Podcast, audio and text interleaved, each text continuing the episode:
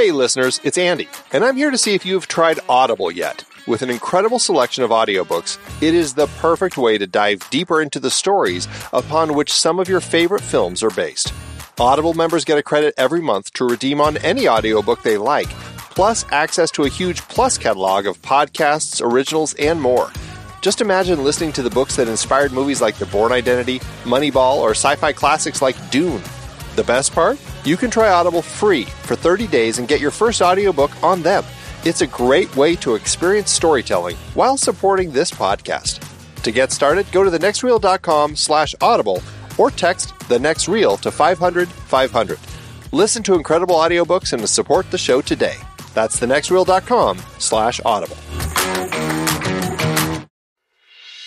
I'm Pete Wright. And I'm Andy Nelson. Welcome to The Next Reel. When the movie ends, our conversation begins. In just a matter of seconds, you're going to hear a classic episode of this show from back in the day when we called ourselves Movies We Like. It took us a while to settle into the show's format, so you'll notice some differences as you listen to these episodes. For instance, it takes us a bit of time to actually get into the conversation about the movie, things like that. But we're still proud of the conversations about the movies themselves, and we think they're worth keeping in the library.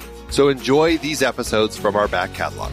And you can become part of our Discord community, learn more about the show, and find out how you can become a supporting member at thenextreel.com. So thank you, everybody, for downloading and listening to The Next Reel. We appreciate your time and attention, and we hope you enjoy the show.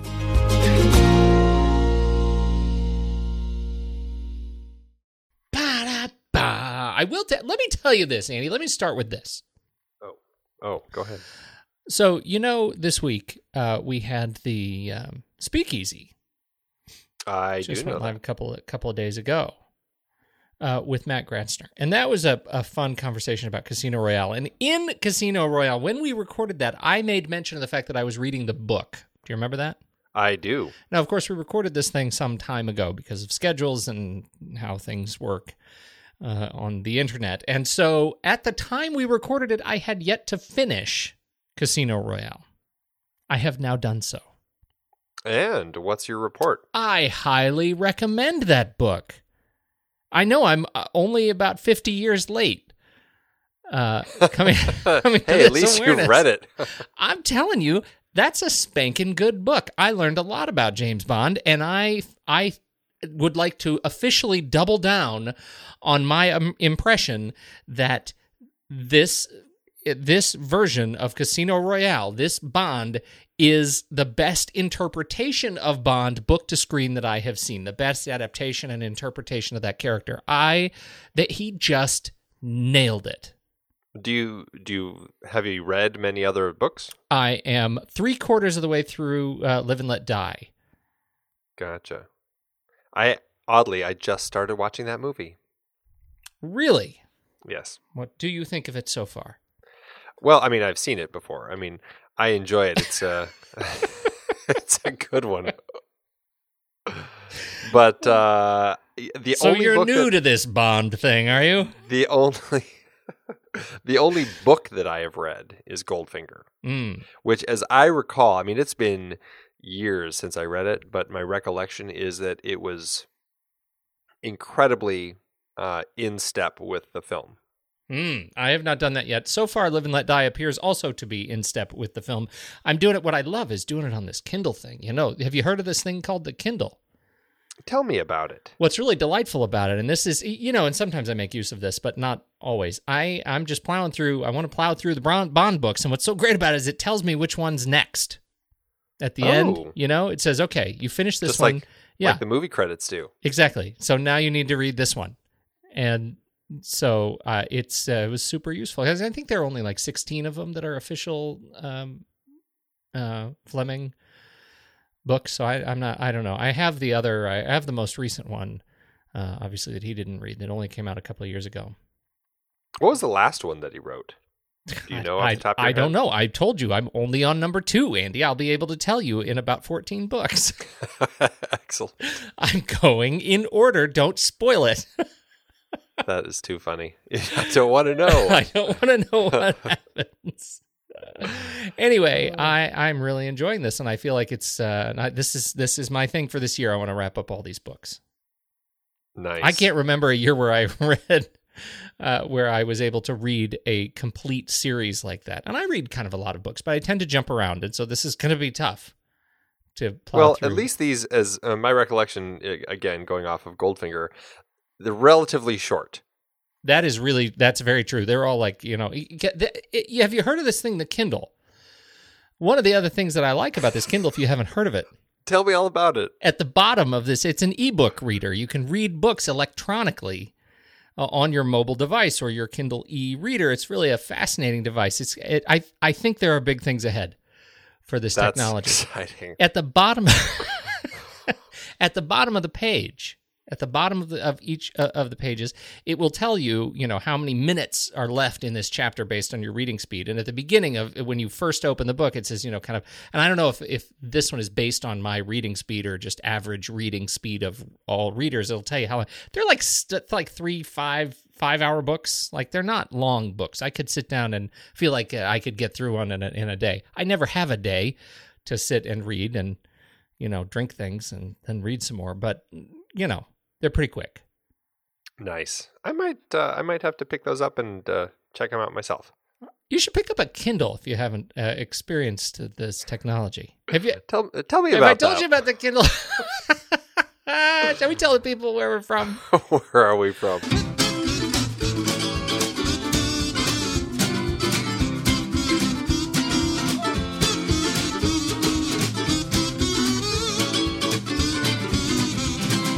This is the next reel on radishpixel.fm everybody i'm pete wright and that right there is andy nelson Hello. And we spoil movies tonight on the show. The first in our series on great films and their remakes with Fred Zinnemann's 1952 Western classic, High Noon. Before we get into that, you should learn more about us at thenextreel.com, subscribe to the show on iTunes, and follow us on Twitter and Facebook at The Next Reel. And if you've ever found yourself watching the clock waiting for someone to end your sweet, sweet misery and just stop the movie you're watching right at that very moment, you should head over to the Next Reel's Instagram, hashtag Pony Prize, hashtag Guess the Movie Challenge. And with that, let's head on over to Scotland and check in with Stephen Smart, who is currently dealing out some fisticuffs to his whiny deputy. Hey guys, last week's movie featured Paul Newman as Billy the Kid. The Left Handed Gun from 1958, uh, directed by Arthur Penn, and also starring John Dehner as Pat Garrett. At Brendo61 guessed it on Image 5, so congrats, you are entered once again into the 2016 Pony Prize hat. As always, a new challenge starts Monday, so thanks guys, and see you later. We have no blot spot this week. Wah, wah. Netflix fail. Hashtag Netflix fail. Didn't get him the movie in time. Sorry, Ben. We're, we're Probably, probably it was coming straight for me, and I sent it late. Sorry. it's your fault. It's the only high noon it's, in it's the one rotation. copy. you mean it's uh, the Edge, Pete? The Edge. Oh, that's right. That's right. I'm behind. So it's the Edge. That is that actually seems feels much more appropriate. um, you should start signing them just in really inconspicuous places. Like find a little code. See if you can pass it on. That'd be pretty funny. Be I think it's time, Andy. Let's do trailers. I was really tempted to torture you with the teaser for Nine Lives today. God. you know about that one, right? Well, I, I have it. This is the is this the Jennifer Garner Well, yes, she's in it, but Kevin? more specifically, it's it's Kevin Spacey. It's it's basically Is Kevin like Spacey uh, the cat? One of those old. He's the cat. yes. And Christopher Walken is I don't know the guy who turns him into a cat to teach him a lesson. I don't think I. I don't think I'm gonna watch that movie. No, But I, I to think be the fair, trailer I'm actually prob- says Kevin Spacey like you've never seen him before. To be fair, I don't think I'm in the target demographic. Oh dear. Well, I'm not sure who is in the target demographic because it's like I don't think Kevin Spacey fans nor Christopher Walken fans want to see either of them in that film. And I don't think my kids care that Kevin Spacey or Christopher Walken are in it. So I'm not quite sure who they're targeting there. Oh, my, my, that's my. good. That's pretty good. Well, I'm glad you didn't do that. What trailer did you do uh, in uh, in the stead? Instead, I, uh, you know, I'm not sure. Did you see the movie Blue Ruin that came out last year or so? Was it a horror thing? Not really. It was more of a. It's more of kind of like an indie thriller Mm. sort of. I've heard of it. I did not uh, see it. Well, it was a, a quite a ride. I really, really enjoyed Blue Ruin, uh, directed by Jeremy Saulnier, I believe is how you say his name. And um, I just found this teaser. It's only a teaser right now for his new film called Green Room. So I think he's kind of going through a color spectrum thing: Blue Ruin, Green Room. Curious to see. It's it's like his own Cornetto That's good. Everybody Yes. needs a hobby. and I, you know, I'm really curious to see uh, this new one, Green Room. Not only am I curious because of uh, Jeremy Saulnier, who's directing it, but I'm also very curious because dear old Patrick Stewart, one of the people who just seems like one of the nicest men on earth, plays a despicable. Uh, I think it's kind of like a skinhead sort of guy. Kind of looks like Walter just- White. Yes, it's it's a very dark turn for for good old uh, Jean Luc Picard. I um, I, I, you don't get a lot out of this. I had to go watch a few more little clips that you can find, kind of poking around. There's a TIFF interview and stuff like that, and uh, trying to get a better sense of this real story here. And it just looks creepy. It, it has kind of the the intense uh, threats of violence going on, just like Blue Ruin did. Um, but this one specifically is about a young punk rock band who find themselves trapped in a secluded venue after stumbling upon a horrific act of violence. So, I gotta say, it's got all the pieces in place for me to uh, want to check it out. So I, I'm big on this one. What about you? What do you think I'm to say? It's, I think you're gonna say, "Ooh, icky horror." I think I'm going to say it's not it's not the highest on my list. I I admit I was really curious if Patrick Stewart's going to going to throw his hat into this kind of a film. I'm I am there is a non-zero chance that I will see this movie. Uh I well, I like Yeah. that. I count that as a Right. win. uh, yeah, so I, I was uh, I was curious uh, about it. Uh, I was also, uh, uh, you know, I, was not moved to go fandango my tickets tonight. Is that is that fair? I guess that's okay. I'll, I'll All right. That's too funny. This one, um, the trailer says it opens Friday the 13th of May, but uh, I see April 15th. So anyway, it's going to be opening sometime in the next couple. Friday the thirteenth. Isn't that a little on the nose? Uh? I don't know what that. well, was. eventually you have to release a horror movie on Friday the 13th. It can't all be comedies to kind of like counter the date. ironic releases. Oh dear. All right. Well, uh, my trailer is maybe my trailer is the ironic one because I'm not a big fan of horror, and yet I do pick the zombie films when I can. Uh, uh, my film is uh, Pandemic, which is really weird. You know, it's gotta. It, I feel like I'm on kind of a good stretch with the uh, with the independent uh, um, outbreak films. Right? We we had a good run with uh, I Am Alone, with writers and directors of that film. We had on this very show. It was great. Uh, I enjoyed Right. that film. It was a super fun, uh, super fun romp. Uh, this one is. Uh, you know, what are you going to do? Rachel Nichols. I just finished Continuum, the series, the sci-fi series. I do like that Rachel Nichols. I think she's uh, she's a, a fine actress. And uh, seriously, man, Mekhi Phifer, the the, Oh, yeah. the the guy we love to uh, love to not love that much, but Mekhi, Paul Guilfoyle uh, is in this thing. Missi Pyle. I mean, what's going on with these people in this movie? It is a uh, it is a first person. It looks to me like the whole thing is first person. So you take place, uh, you take up the part of a character in this film, and everybody's kind of rotating around you. The whole thing. It's uh, it's uh, it's it's Doom Cam, uh, and uh, that that probably dates me. Anyhow, uh, it I'm curious about it. It looks like it's got some good jump scares. It looks like it has some good zombies, and in in this case, disease-ridden hordes. Uh, and and I will probably see it out of curiosity. I, did it uh, inspire you at all? You know, not really. I I wish that I could say it really intrigued me, but it uh, they this this attempt at filming a movie from a uh, first person point of view for the duration of a film has been done before. Mhm.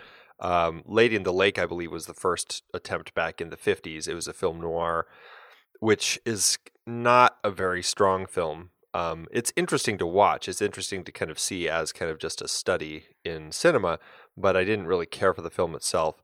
Um, oddly enough, there's another movie coming out um, very soon in the next couple of months called Hardcore Henry, uh, directed by Ilya Naishuller with uh, Sharlto Copley in it. And again, it's the same thing. It's uh, this cyborg, who, and it's all told from the cyborg's point of view. Um, so it's strange that it's kind of like this resurgence of this technique, and I I'm curious to see how they turn out because I'd like to see somebody be able to pull it off. I think it would be interesting if somebody was able to. Um, but this film, I- don't know, for a film called Pandemic, it feels very um, restrictive to make it a first person point of view. Here's my hunch. Uh, my hunch is we're going to have to get used to these kinds of films because this is VR filmmaking, right? This is going to be the first plateau of VR filmmaking. It's not going. You're not going. to And I actually my my hunch uh, beta. That was hunch alpha. Hunch beta is we're gonna we're gonna start with this uh, with this plateau on you are a member of of the cast, right? You're a part. You're taking part in the narrative, and then they'll figure out how to do VR 360 degree VR that is a a second person narrative or a third person narrative where we'll be able to to actually watch what's going on. We won't necessarily we'll be the omniscient cameraman that we we sort of also want to be. But I think there is this sort of um, nearly pornographic desire to take part in the film, and uh, I- think that that's going to be something we're going to have to get used to and and find a way to get excited about because it's going to be that's going to be the the next sort of step toward innovation in in actual sort of narrative technology and I'm I'm really curious about it. I want to see somebody do it really well. Um you know, I'm looking at some stills on Hardcore Henry right now, and it's a kind of a the similar vibe. It's just super violent, and you know, we'll see how well it how well we're able to take to not just watching violence but becoming violence. I- think there's a different uh, there's a different vibe there, and I, I wonder if if that's something we're um, you know that will be as easy to to grow accustomed to. Yeah, the VR uh, side of it is very interesting, and I'm curious. I, I mean, definitely the video game world has a lot of that. I'm curious to see how it transitions to film, and uh, this looks like, uh, if nothing else, it looks like it could be an interesting exploration of that. I think so too. Between Pandemic and Hardcore Henry, both of them looks like they they hit in April. Um, uh, Hardcore Henry has April eighth, and Pandemic is uh, just says April 2016 coming to well, it says theaters, but we'll see. Uh, so there you go. That's mine, Andy. You're a good-looking boy. You've big, broad shoulders, but he is a man, and it takes more than big, broad shoulders to make a man. The judge has left town, Harvey's quit, and I'm having trouble getting deputies. People gotta talk themselves into law and order before they do anything about it. Maybe because down deep they don't care. They just don't care. I think you better go while there's still time. It's better for you, and it's better for us. Amy, I mean it. If you won't go with me now, I'll be on that train when it leaves here. I've got to stay. Why must you be so stupid, Will? Have you forgotten what he is? Have you forgotten what he's done to people? Have you forgotten that he's crazy? Don't you remember when he sat in that chair and said, You'll never hang me, I'll come back. I'll kill you, Will Kane. I swear it, I'll kill you. A terror stricken town left him to face four killers, single handed, at high noon.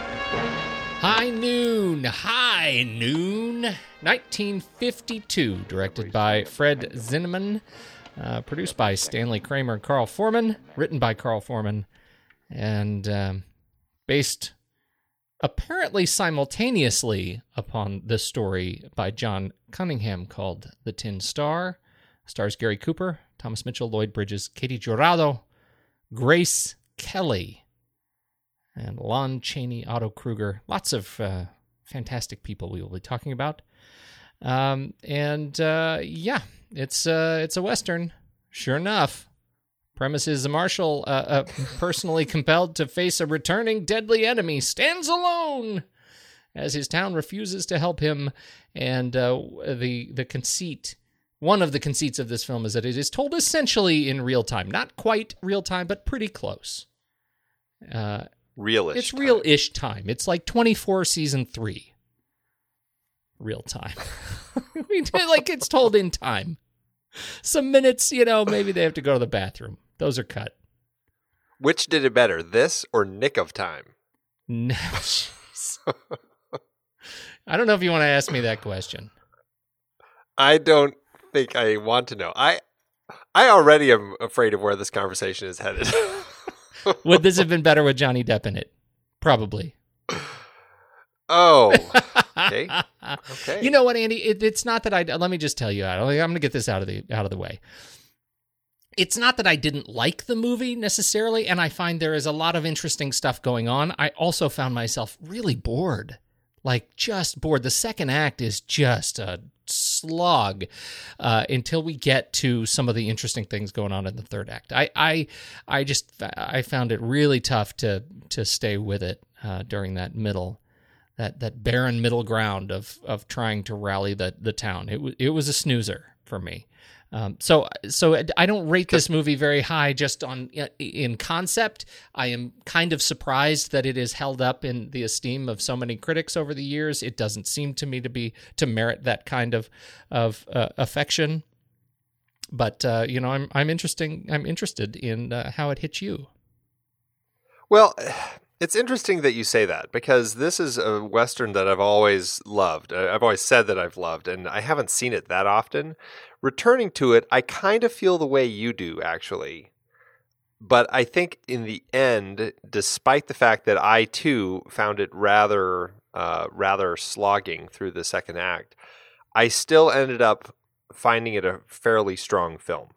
Fairly strong. So, All right. yeah, fairly strong. I mean, Here's I, I, I, think I know where yeah. we're going to part ways, and we're going to st- we're, we're going to start by talking about the the just the script. I think the more interesting thing about this film is the the conversation around how it got made and the, the era in which it was made, because I, I think it's a it's a fascinating allegory for what was going on at the time, um, and so that's that's one thing.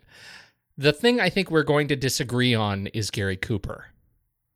I doubt it. Really? Yes. Oh, that well, then we can be friends. okay, Oh. all right. Let's let's dig into it then. So, uh, uh, where would you like to to begin? How would you like to begin? Well, I guess we'll start with the story and just kind of the development of it.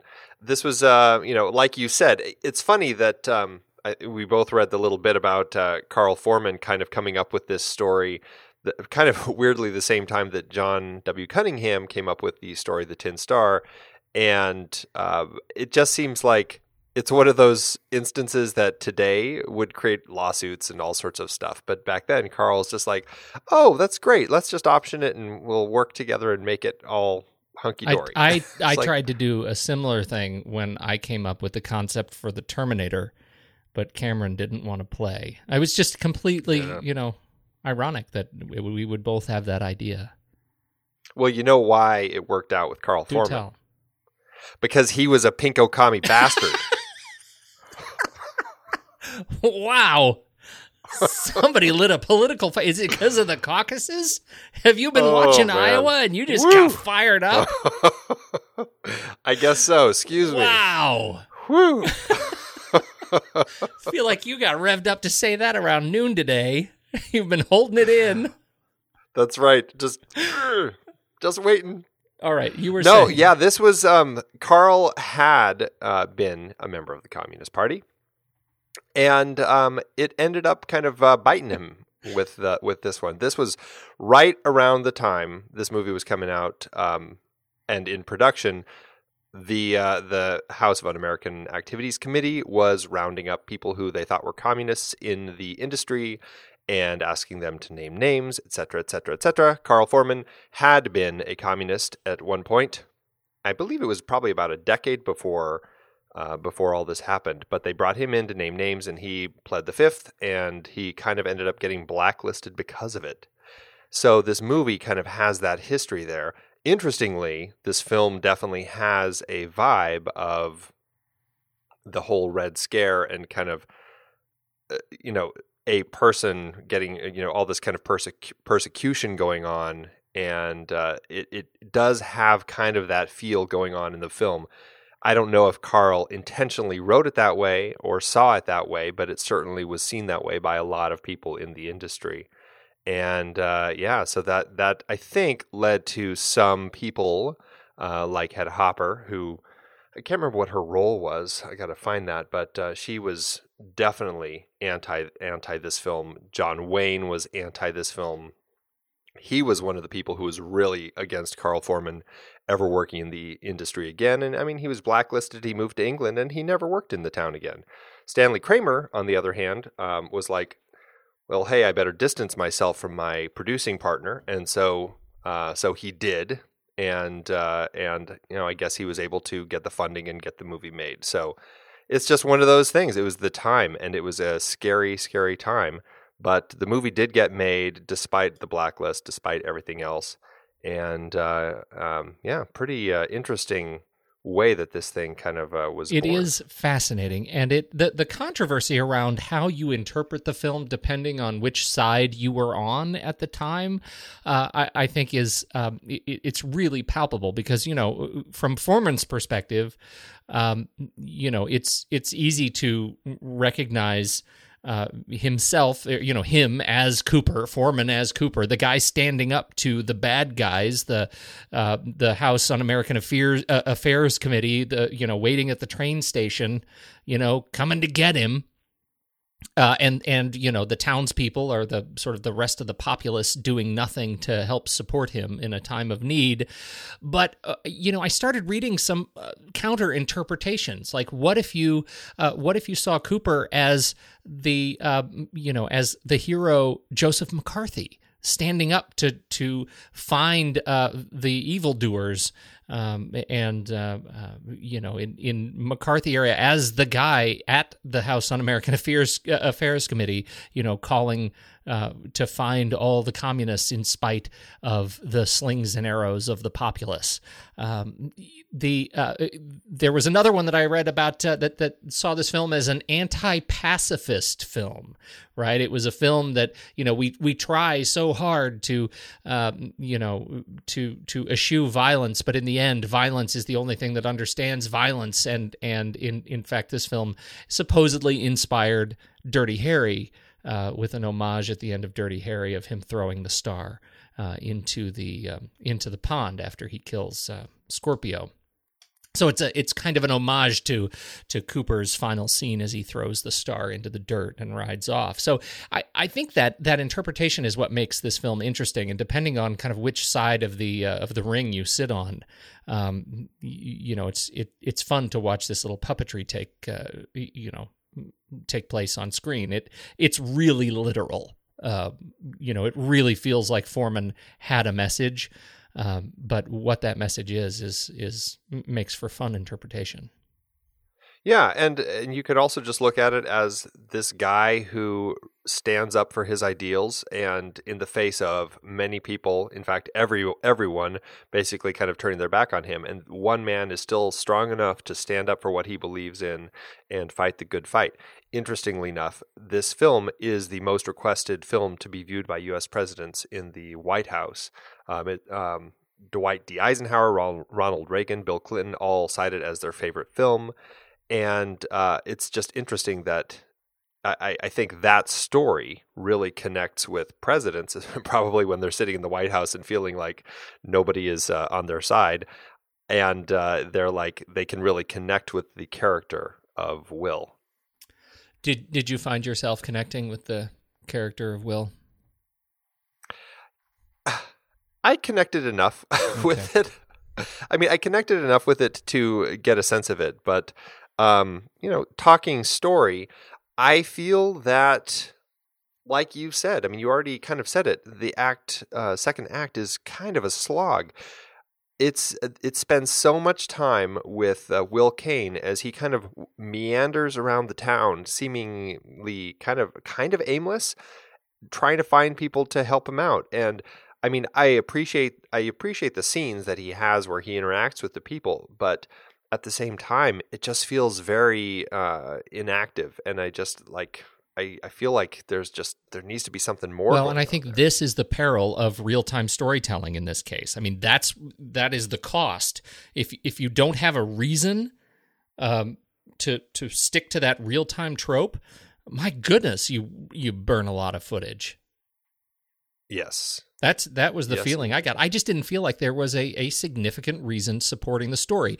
I, I know what I, what I am told. What I'm told is that I'm supposed to appreciate the real time thing because it it is patient. It allows time to unravel for me as I watch this guy's life unfold. It allows me to feel the pressure building up in Cooper's performance of of Kane.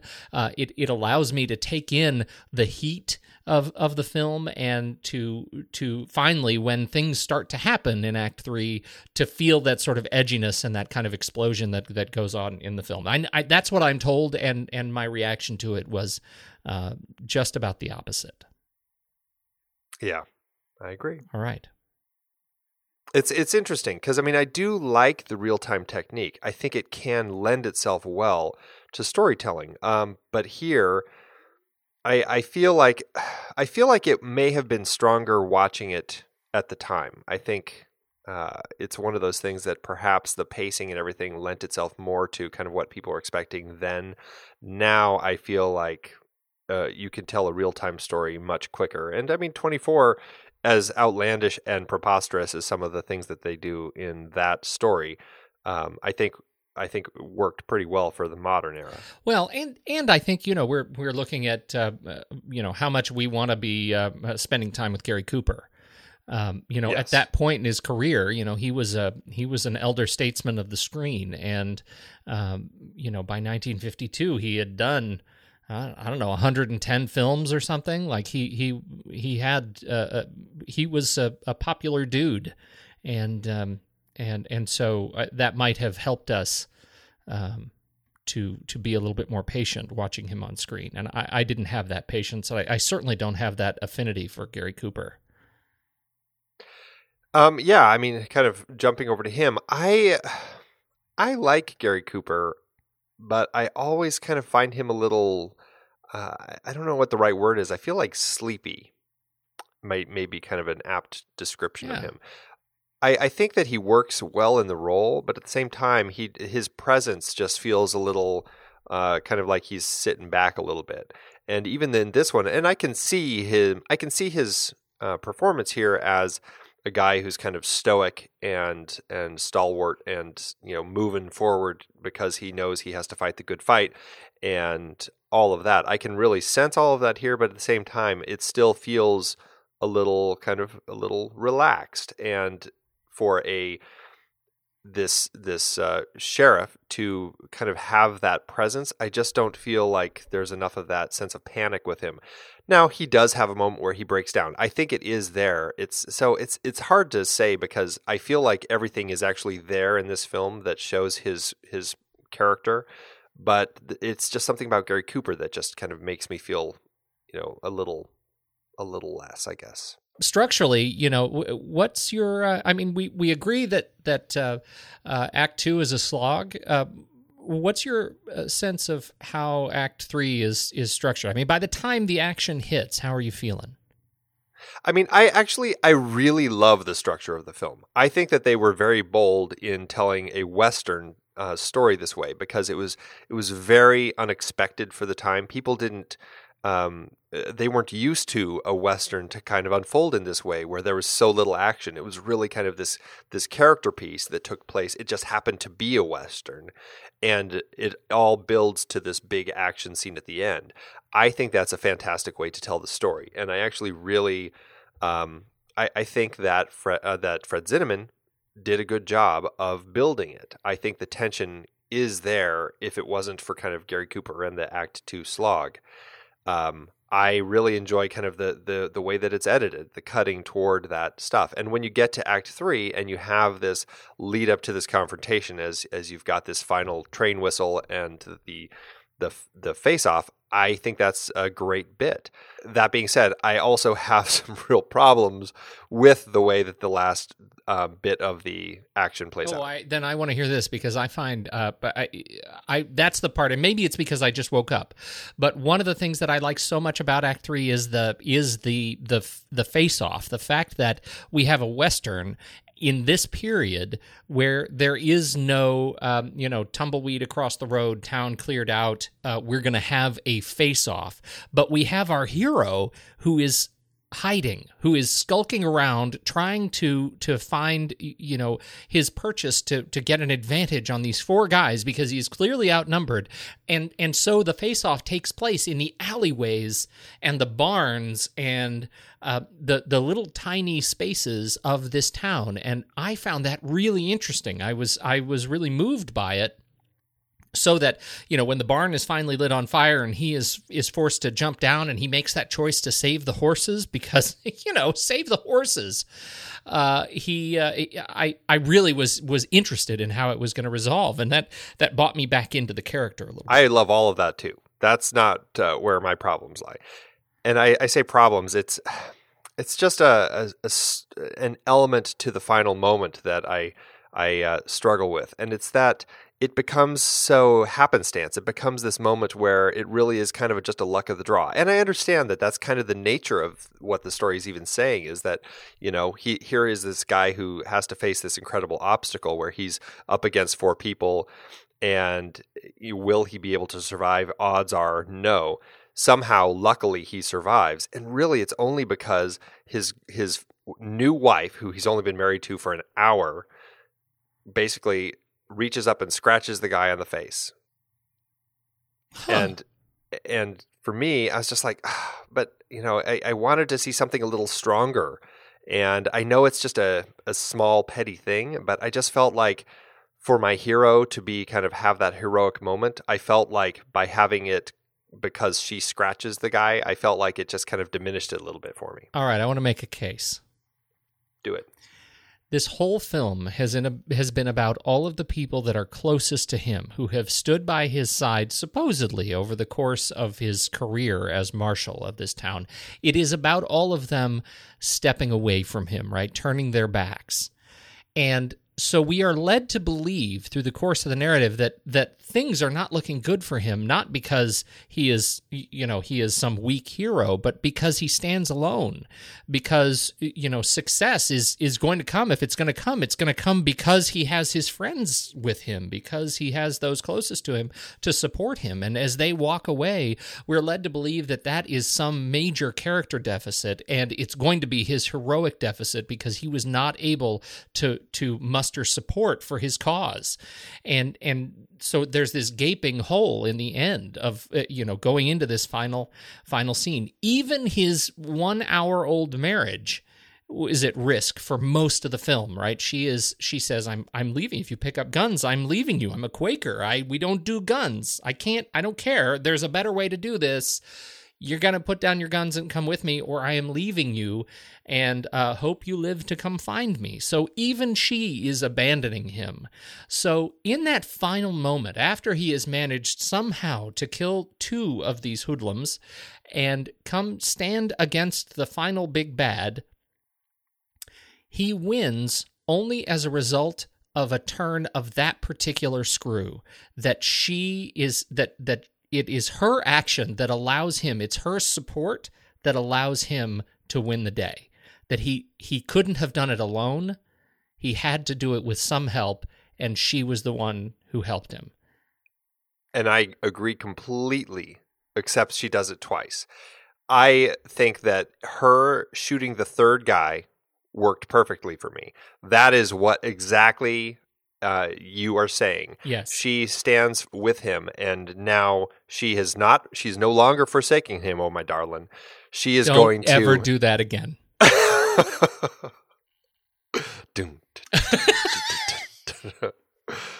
she does exactly that. Yeah. But then it happens a second time.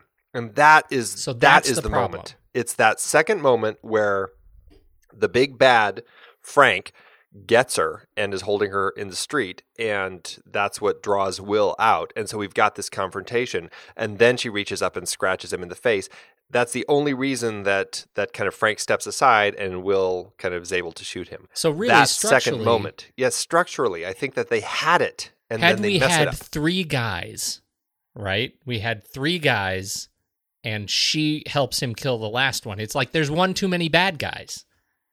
Well it's not that. It's i mean i it's, i'm totally fine with the four guys. I Just somehow she needed to have only one big moment of supporting him that Right, allows she- him to win the day, and instead he had she had two, and it diluted the final moment. it, it diluted the hero's moment of that of that final sign saying i am the powerful uh, sheriff and i did what i set out to do even though no one supported me except for my wife. All right. Well, I I still contend. For me, that doesn't sway me.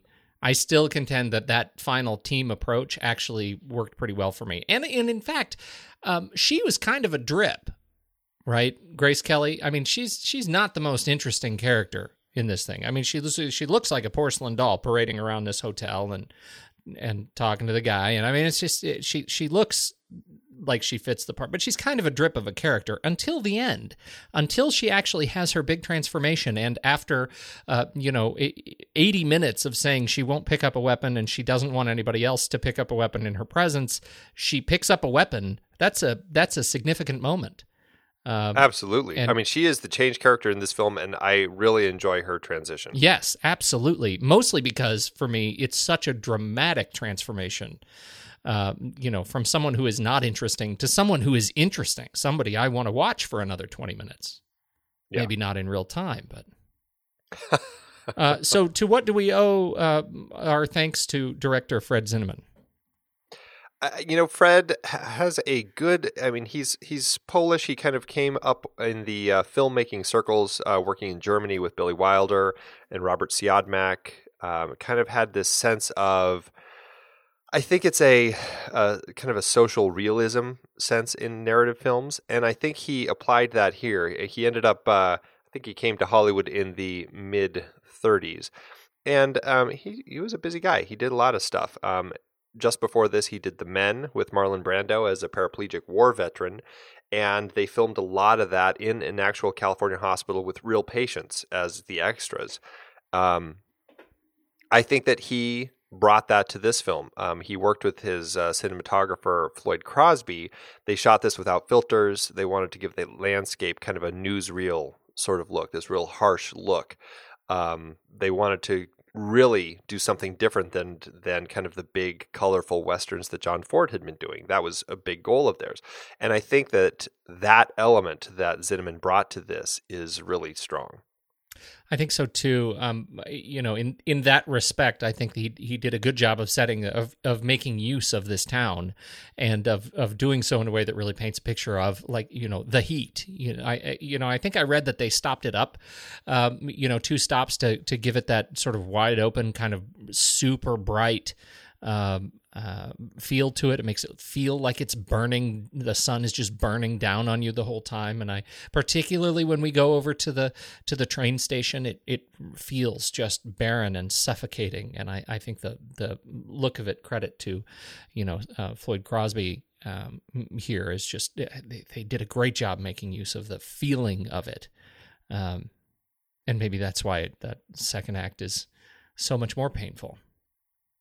Yeah, I, I agree. I, I I mean, there's a lot of fun camera stuff. Uh, Like the one that really stuck with me, aside from some great crane shots and and uh, and uh, obvious uh, shots of clocks and stuff, Mhm. but the weird wagon wheel shot. I know. I even drew that.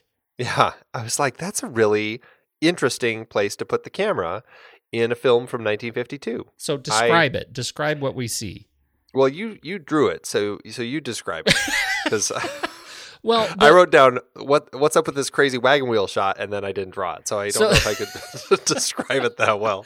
Well, I am a terrible artist, so maybe we're on the same uh, the same uh, plane here. So it, the the camera is like it's placed on the inner wheel uh, of the sort of driver side wheel, facing across the wagon, looking off the passenger side with the wagon wheel itself spinning, the passenger side wagon wheel spinning, but we're able to see the town. It's kind of a, an establishing shot early on in the film that allows us to get a picture of the whole town as it's going by, as they're they're riding this wagon out, and so we can see the storefronts. Eventually, they come to this cross street turn, and we can see like a church in the distance, and and it is a fascinating way to allow us to explore the town and keep us moving.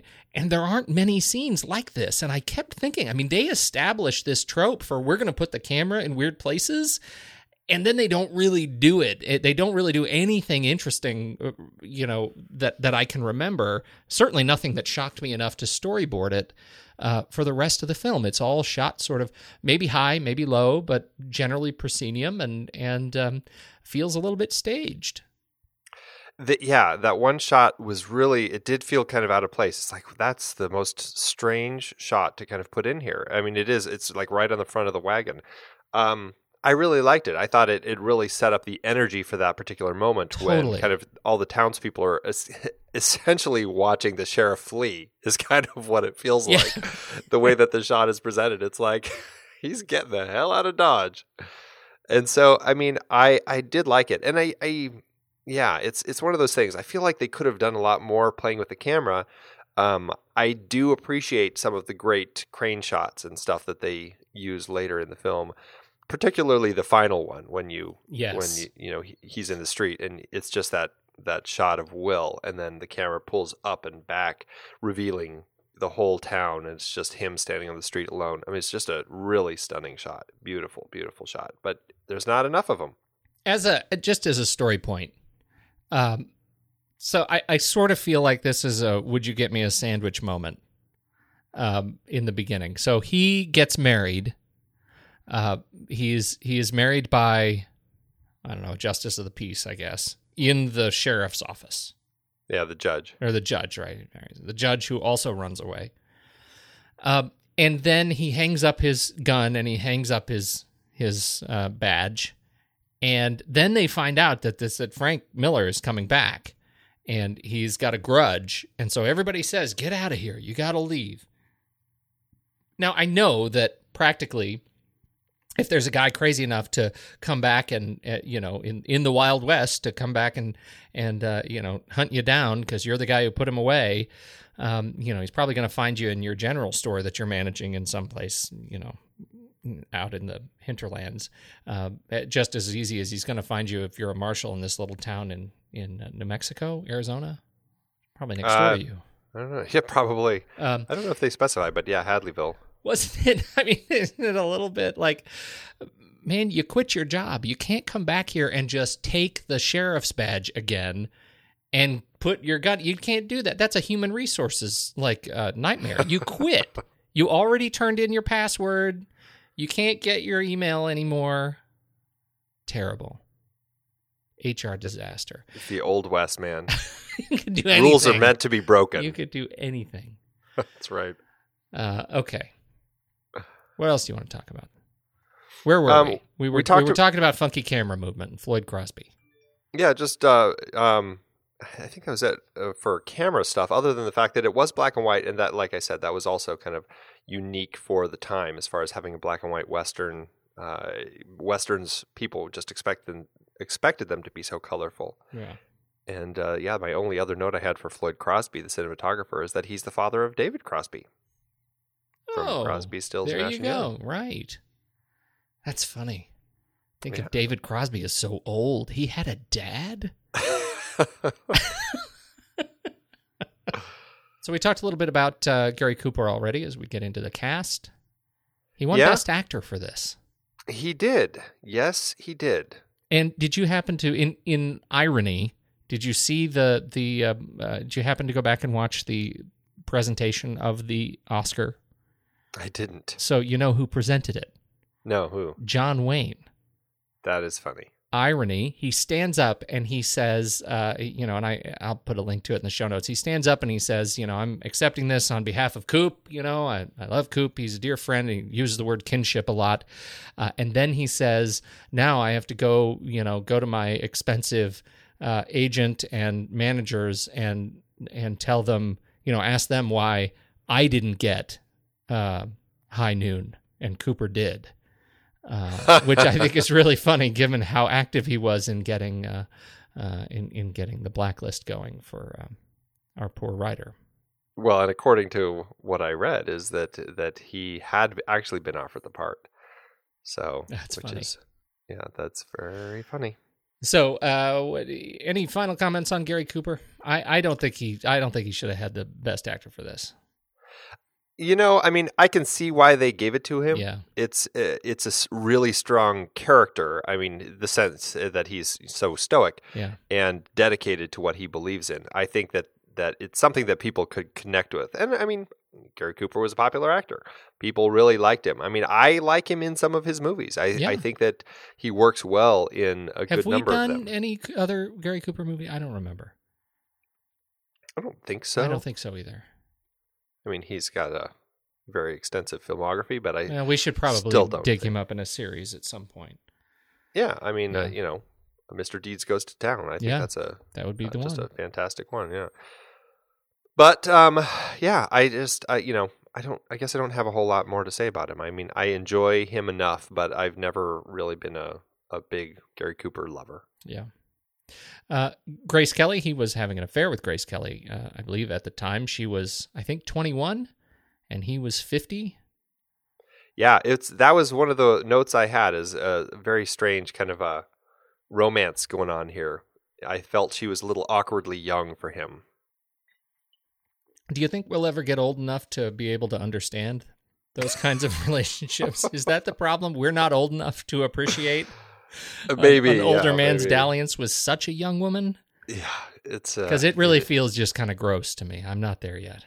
No, exactly. Yeah, I I find uh, Grace Kelly. I mean, aside from just being a, an incredibly beautiful woman, um, I- you know, I think that she she does well in films. I generally enjoy seeing the performances that she does.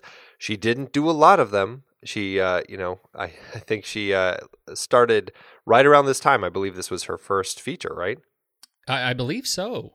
Yeah, I think that uh, that she was uh, performing on stage when I think it was Stanley Cooper who saw her and, and wanted to put her in this. So, um, but she only acted until uh, you know she was 26 years old when she married uh, Rainier and became Princess of Monaco. And uh, 14 hours. Who did you remember 14 hours? I don't. That was a that was a Henry Hathaway film in uh, 1951. That was her first film. Uh, Gotcha. So this was her second. Eh, Okay. Go ahead. gotcha. You were saying? I was gonna say, but she didn't act in a lot of films. I think uh, three, four, five, six, seven, eleven films. Not a lot. Yet she left an indelible impression. Oh, Rear Window. Please. Yeah. She worked with Hitchcock three times. So good. Uh, yeah, so she was. I think we've already kind of covered her. I didn't find her all that compelling in this film. She's a young actress, and and, and until really the end of the third act, um, she's she's not not that great. Um, she's certainly beautiful, and uh, but but not that compelling or substantive a role. Probably Yeah. has something to do with the just the way the part was written more than anything else. Yeah, I think so. I mean, I think there are some nice moments with her. I actually do um, enjoy her character uh, quite a bit. I enjoy her scenes that she has with the the hotel clerk, who's probably the, the just the creepiest hotel clerk I've ever seen. Um, I enjoy her scenes with Katy Jurado. I think that uh, there's an interesting pairing there, watching the two of them um, together, and uh, I I kind of enjoy just all of that. I, I think that I may enjoy her a little more, even though I feel like yes, I agree the part may have been a little underwritten, especially considering she is the character who we watch kind of transform over the course of the film. Absolutely. And speaking of females and, and Katy Jurado, I I found her pretty compelling. I enjoyed watching her quite a bit. I found her story uh, interesting in this film, and uh, there was enough in there that gave me a sense. It, it was nice having kind of that layered backstory that we didn't necessarily have to go into, but there was a lot of stuff going on there um, between her and now uh, with uh, Lloyd Bridges' character. I just enjoyed her all through this, and I enjoyed seeing such a strong uh, Latin American actress, uh, Latin American character in an old western. I enjoyed that. That was absolutely my comment too. I mean, in this, you know, here we are. We're still in this era where we just have a dearth of great, strong female roles, and here's one from 1952 uh, that is a strong, layered, nuanced, uh, well written role for a, a, strong actress. And, um, you know, I think she's uh, she's a strong businesswoman and, uh, and just an interesting person to to look at and watch her play this role. I think she did a fantastic job. Won some like awards to, for this too, right? Yeah, and, and you know, I'd like to say, you know, she's a strong businesswoman, and she it doesn't have to be running a brothel because that yes, seems to be the point. role that they always give women. Yeah, strong like businesswomen in a movie. It's because they're running a brothel in the in the old west. But here, it's like she's just running a business, and she seems to you know be very successful at it. I really enjoy that. Well, running a business, and it was so great to see how well the male parts were written on screen with her. You know, I mean, they were in they were. Um, I just think they were watching those guys sit around the table with her and speak to her with such deference about her financial prowess about how they had you know she had come and was staking their businesses in as a silent partner and and they just treated her with great respect. I mean you didn't get a feeling that there was a um, th- that there was any sort of disrespect any sort of kind of weird sexism going on. It was just a good strong business relationship. I thought it was great yeah that was really fantastic. She was the first Latin American actress nominated for an Academy Award in uh, uh, 1954 as a supporting actress for Broken Lance, and she was the first to win a Golden Globe in 1952 for this film. Yep, well deserved.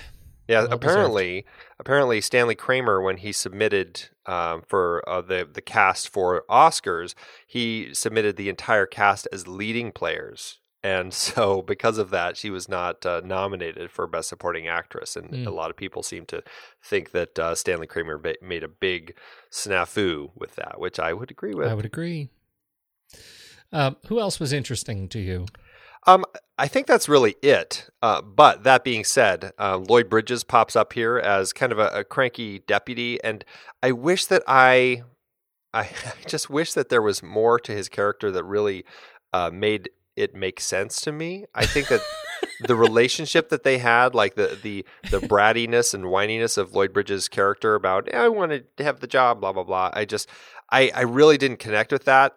Nor did I really connect with um uh, with Gary Cooper's kind of standoffishness with him, saying, you know, that he he didn't uh, he wasn't going to get behind him or whatever he was saying. It's like, is this really the time to do that? Don't you want to say, hey, whatever it takes to have you come be on my side right now, but here's I guess problem. he was standing up for his uh, beliefs. I Lloyd Bridges, I you know I like Lloyd Bridges. Bridges, he's he's a charismatic actor, and at at this point, I mean the guy's got you know over 200 credits and uh, has been acting a long, long, long time, and had been acting a long time since since 1936. Uh, so by the time he was in this movie, I mean, he'd been on screen for you know in some some size screen in some way, shape, or form for twenty years, um, and so I, I think he is cursed with a very grown up voice, and so all I could hear was Lloyd Bridges well, I guess I picked the wrong day to quit sniffing glue. right? And I, I think that was a problem that I had with him. I never got the sense that he was appropriately um, cast as the bratty young upstart. He just didn't look it. Uh, he looked, I think, too mature, and he sounded too mature for me, and that made his his brattiness way out of context. Uh, leading up to their fist fight in the barn, which seemed really weirdly inspired. Like why I, I did not understand where that came from at all. Right. I mean, he tried, and I guess this is what you do when you have a drunk friend uh, in the West and you, he needs to get home. Like now, you might put him if he passes out you put him in the back seat of the car and maybe put a bucket under his head and drive him home.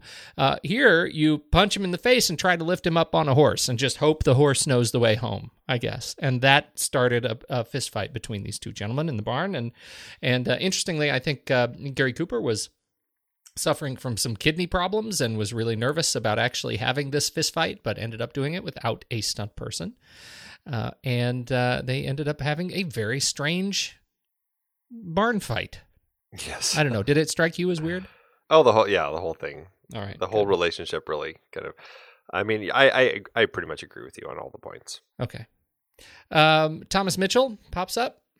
Good old Thomas Mitchell. We like him. We sure do. Yeah, this is this is this point where it's like all these other guys are like I think they have great parts, but they're so minimal in the film. But I, I think that they represent their bits well. Thomas Mitchell, Harry Morgan, Lon Chaney Jr. Um, I, I think all of them kind of represent the different elements of kind of the uh, the excuses that people use to kind of uh, get out of this situation. And we get, I think, one of the very first uh, big screen uh, uh, views of our man Lee Van Cleef. Yes, I believe we do. Uh, and he, I don't think he says anything. No, he doesn't. He just sits and plays the harmonica. I there was word. Did you read this too? I, I may be remembering this incorrectly. That at some point he was actually uh, he was actually going to play one of the bigger roles. I don't know if it was Cooper, but he had the the word was he was relegated to one of the goons because his nose was too hooked. Right. Did you read that? I did read that. Yeah, that's a tough thing to be saddled with in 1950. Yeah, a hooked nose. You can't do anything. What are you going to do? It's uh yeah, it's pretty uh pretty painful to read. But yeah, Yeah. he was originally cast as the deputy as uh as um uh Lloyd Bridges' part. That's right. That's right. Lloyd Bridges' part. We love him in uh, Good, the Bad, and the Ugly. Um, well, we've talked about him a couple of times. Yeah. Escape from New York. Escape from New York. That's right. Uh, who else? Sheb Wooley is another one of the another one of the goons, and uh, I mean we've talked about Sheb on something. I'm trying to remember what it was, um, but uh, yeah, he's just one of those uh, character actors and kind of uh, singers that kind of pops in and out. Oh, Outlaw Josey Wales, that's, That's what it right. was. Yep. Yep. And then. I just had a little note that uh, Jack Elam makes an uncredited appearance in here. Jack Elam is a very recognizable face, and uh, especially if you've seen um, uh, Once Upon a Time in the West, he's one of the three uh, guys at the very beginning of the film who are waiting for the guy to arrive at the train station. And uh, he just has it just his face just is kind of just its own special thing. I really enjoy his face, but he's the drunk Yeah. in the in the drunk tank that he kind of uh, boots right before uh, before Will goes out onto the streets. He's so crazy. He just, Yes. as he He aged, he, that- just got so crazy. His face. Yes, yes, it did. It's the eyes. The Yeah. eyes just took on a life of their own. Oh dear. All right, we've got to talk about this music. Yeah, Dimitri Tiomkin and his uh, his uh, double Oscar win for this movie. Oh goodness. I don't necessarily disagree with that. Um, but that being said, and I actually Yeah, like score, the song. The score, the score is actually quite good. I, I like the score and I like the song. Oh, But man, is the song just constant in this film to the point where it's like, I mean, I haven't been able to stop whistling it, singing it, and everything. And even my daughter started singing it, and just like she she sat in the living room for like three minutes, and she happened to hear it, and it's just it it's it, it definite is an earworm. it's uh, I you know it's to the point where I I probably at one point liked it. I don't like it anymore. I can't. I it's too much. It's just too much. They use it so terribly in this film. Um, you know, it, it and it tells the story of the film. Right? It's a it's a fable song. It's a folk song that tells the story of of um, you know it through this ballad. It tells the story of the of you know Kane Well, essentially. Yeah, it's, right. It's Kane's story, Yeah. kind of almost as if he's singing to his wife, who has forsaken him Yeah. Right. because of this whole thing. But my goodness, they use it so much. Well, I think it's an interesting thing. In reading up on it, I think that um, it, it sounded like kind of it was a, a Russian thing that Tiomkin may have have pulled, and and um, just a thing of like centering the score around this single ballad. Um, I, and you know, I mean, I think that it uh, it works in context of the story, but yes, it is very incessant. Interestingly, the thing that I think is most fascinating about the song is that really, in a large way, the song is what really actually saved uh, this movie and actually got this movie out into theaters. What happened when the movie kind of had its opening preview it didn't do very well. And the people just kind of felt the picture fell flat. And so what Tiomkin did is he actually bought the rights to the song, released it as a single uh, with singer Frankie Laine singing the song. The record became a huge hit. And because the song was so popular, the studio said, okay, well, let's put this film out there. And they had Tex Ritter uh, sing the song, and they, they kind of incorporated it into the film like that. And that is really, in a large part, why this film ended up becoming the success that it was. Wow. That's actually a, that's an interesting story. Yeah, I I find that really fascinating. And then yeah, Tiomkin, I think a lot of it hinges on the popularity of the song at the time. Um, ended up winning two Oscars. He won the the original score and the song for this film. You imagine uh, being able to just go buy the rights to a song in a film right now, just to try and make it more popular. I'd love to hear that story these days. I know I, it's I, it's not something that can happen anymore. Talk about an Well, arcane concept. Yes and no. I think what would happen now, I think now with social media and stuff, you have s- people have different avenues to kind of do things like that, and they Yeah. can put things out there. Um, I mean, it's not exactly the same, but Harry Gregson Williams, who wrote the score for The Martian, he actually ended up uh, like you can like his ads are all over Facebook right now. I, I get them like every day, hitting me up about hey, all these unreleased tracks of The Martian, come check them out. Oh, you no can go listen. Yeah, and so it's it's interesting. So I think that there are ways for people to still do that, and it's probably part of his his push in a way to kind of win an Oscar for his music because I know he was nominated. Oh, that's fascinating, actually. That and and it makes me want to check it out. We should Yeah, put a link in the show notes. I'll have to uh, click on the ad next yeah, time. would you click on the can ad next you. time? Absolutely. Sorry to charge you the click, man, but yeah, uh, right. anyhow. it's all good. It's all good. All right, so uh, this leads us back to the uh, Oscars. It did not win Best Picture. No, it was kind of the odds-on favorite for Best Picture, uh, but uh, the critics certainly loved it. But um, you know, Hedda Hopper and her team, they uh, really kind of came out in force against the film, and she really kind of pushed um, adamantly that uh, that the Greatest Show on Earth should win, which was the biggest moneymaker of the year. It made at least five million more than any of the of, of the other movies. Um, it uh, it did really well for itself. Cecil B. DeMille, I mean, he's definitely a filmmaker of spectacle, but um, you know, I don't know if you've seen it, but it is a terrible film, and uh, the fact that it ended up winning Best Picture, I think, is just a joke. So, I mean, Hedda, Hedda Hopper and her team, they got it to win, and uh, I think that the fact that this film and Singing in the Rain are the two films that are really most remembered from 1952 says a lot. What do you think of Moulin Rouge? Do you remember the original? I never have actually seen that one. Jose Ferrer. Nope, haven't seen it. It makes me want to go back and see that again. Well, and all of them, frankly, because and again, if I'm going to make a statement, I just don't. I, I was not entranced by Gary Cooper as best actor, but Marlon Brando, Kirk Douglas, uh, and strangely, Moulin Rouge. Uh, did you see this? So the the other nominees, according to Oscars.org for 1952 for Best Actor, were Alec Guinness, Kirk Douglas, Marlon Brando, Gary Cooper, and Moulin Rouge. they, they forgot the actor's name. Right. uh, That's I guess Moulin That's Rouge funny. for the film Moulin Rouge, Yes, which seemed very strange. we don't to me. speak the name Jose Ferrer. We don't, we don't speak. That. you will not be named. Uh, he yes. will not be named. Oh no, we said his name. we Pete. said his name. anyway, I I mean I love Alec Guinness in Lavender Hill Mob. I thought he was great. there's I, no way you get it. It was too too goofy. Oh yeah, yeah. Yeah. Um, it's been so long since I've seen The Bad and the Beautiful. I don't know if I could say about Kirk Douglas, and I haven't seen the other films. So, um, Yeah. I mean, again, I can see why they would give Gary Cooper an Oscar. I think that uh, there's strength in the character, um, and I think that's really, I think that's why he won.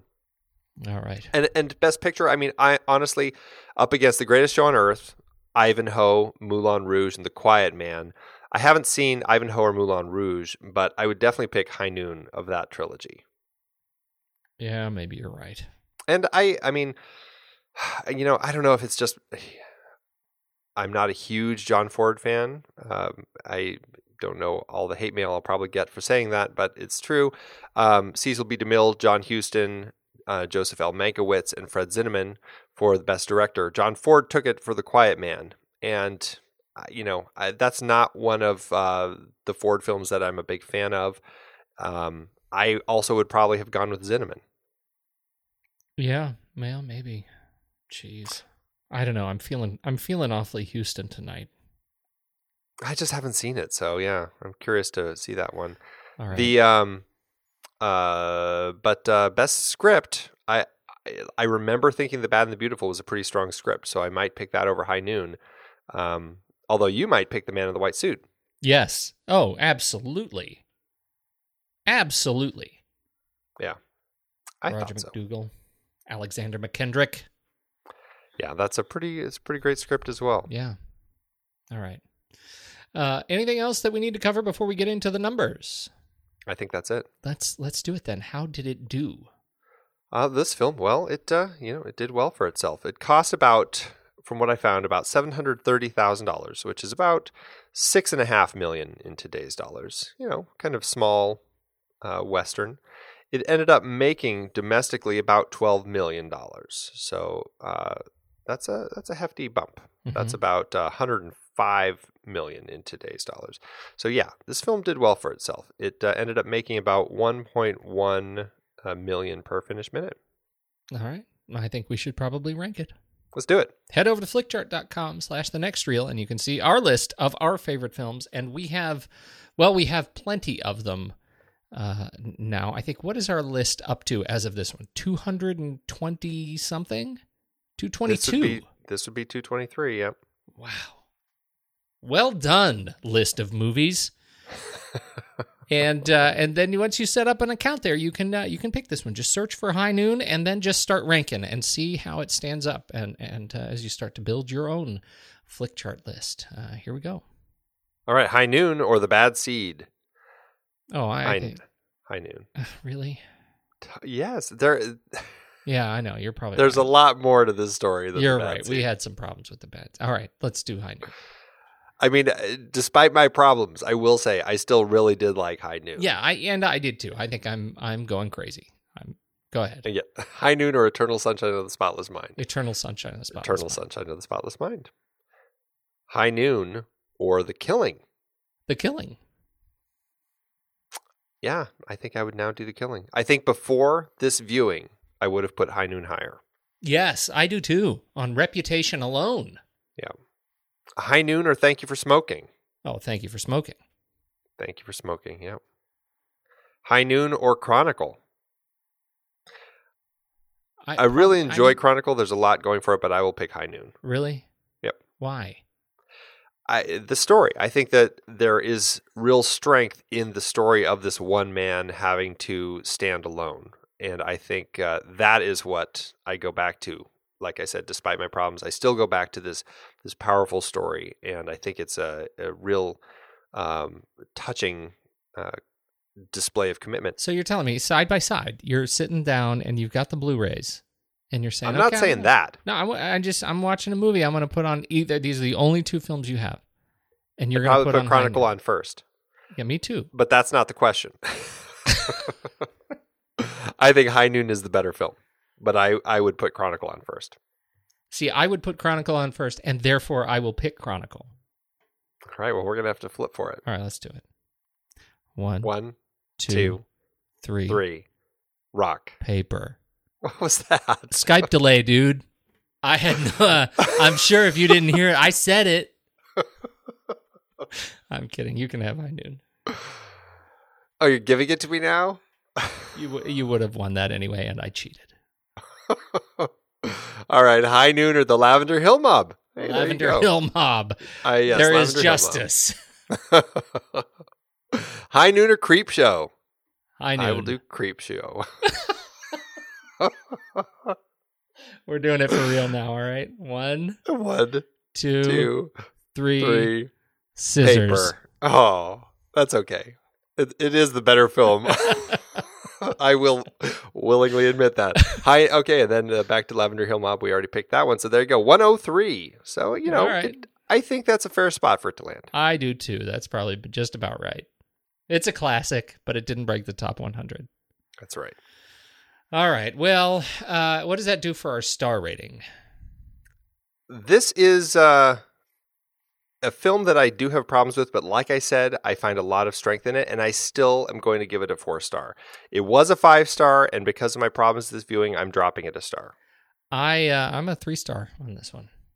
All right, that's fair. Uh, so there we are, Andy. Where do we go from here? Well, as you know, this is movies and their remakes series. So we're going to be doing the remake. Interestingly, uh, there are a number of remakes of this film. It was, uh, let me find that list again. It was remade uh, in 1966 as a TV pilot called The Clock Strikes Noon Again, set 20 years after the original movie. Not, he couldn't come up with a better, a be- better name than that. That's terrible. It is, it is the worst sequel name ever. It really is. Uh, yeah, Peter Fonda played Will Kane Jr., who goes to Hadleyville after Frank Miller's son kills his father. And Oh, so, uh, yeah, it, it sounded pretty terrible. There was a made for TV sequel called High Noon Part 2 The Return of Will Kane with Lee Majors and Katherine Cannon. Interestingly, written by Elmore Leonard. I know that's so good. Makes me want to read the screenplay. Right, exactly. Um, there was a 1987 high school comedy called Three O'Clock High, which I will say is an incredibly wonderful guilty pleasure of mine. I have not seen it, but but once you put it in high school, oh my gosh, the bullying movies and stories that borrow heavily from High Noon are aplenty. Yes, definitely all over the place. But no, we're going to be talking about the 1981 science fiction film Outland, starring Sean Connery. And you still have not seen this film. I still have not seen it. All right, I'm very excited to hear what you have to say about this. Yeah, I'm I'm curious, especially now that I've watched this again and uh, you know have some issues. I'm curious to see how this kind of deals with it. Sean Connery, Space Cop. Yeah. That just makes me laugh when you say that. I hope I can take this movie seriously. Don't you forsake me, oh my darling. you sing the same song. It's in this. I did. I wouldn't have seen that coming. That's hilarious. Get ready.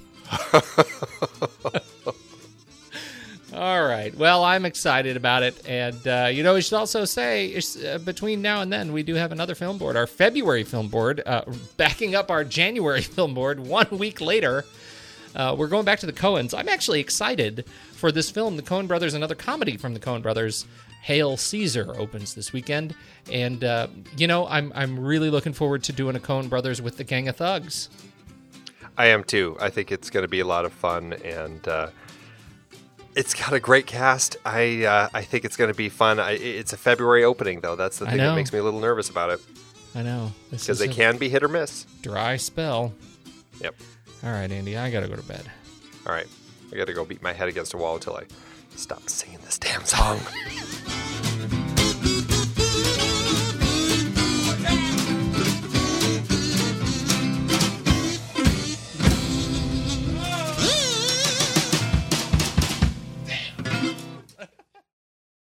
Amazon, uh, you know, Amazon. There's there's a wealth of reviews from Amazon. I have one uh, from Andrew, left in January, or I'm sorry, June of the year 2000. Why? and it was not me. No, it was not you, uh, because he was uh, Andrew was watching this on VHS tape, and everybody knows that you were on Laserdisc. wow. Sorry. Oh. Okay. It's been 10 minutes. Flip the disc. Put in disc nine. Andrew says, I watched this movie with great anticipation. However, I was so disappointed. There was no plot, and Gary Cooper, a fine actor, gave one of the worst performances ever recorded on film. Maybe a touch hyperbolic Maybe. but Rush had not been made yet. The one bright spot in this movie was Grace Kelly, and I wish this film hadn't been re edited, which cut a lot of Grace Kelly out. The title song, which won the Oscar, is played incessantly, which caused it to lose whatever quality or charm it had. Overall, this movie was so utterly boring and inane that it is one of the greatly overrated films of all time, of its time.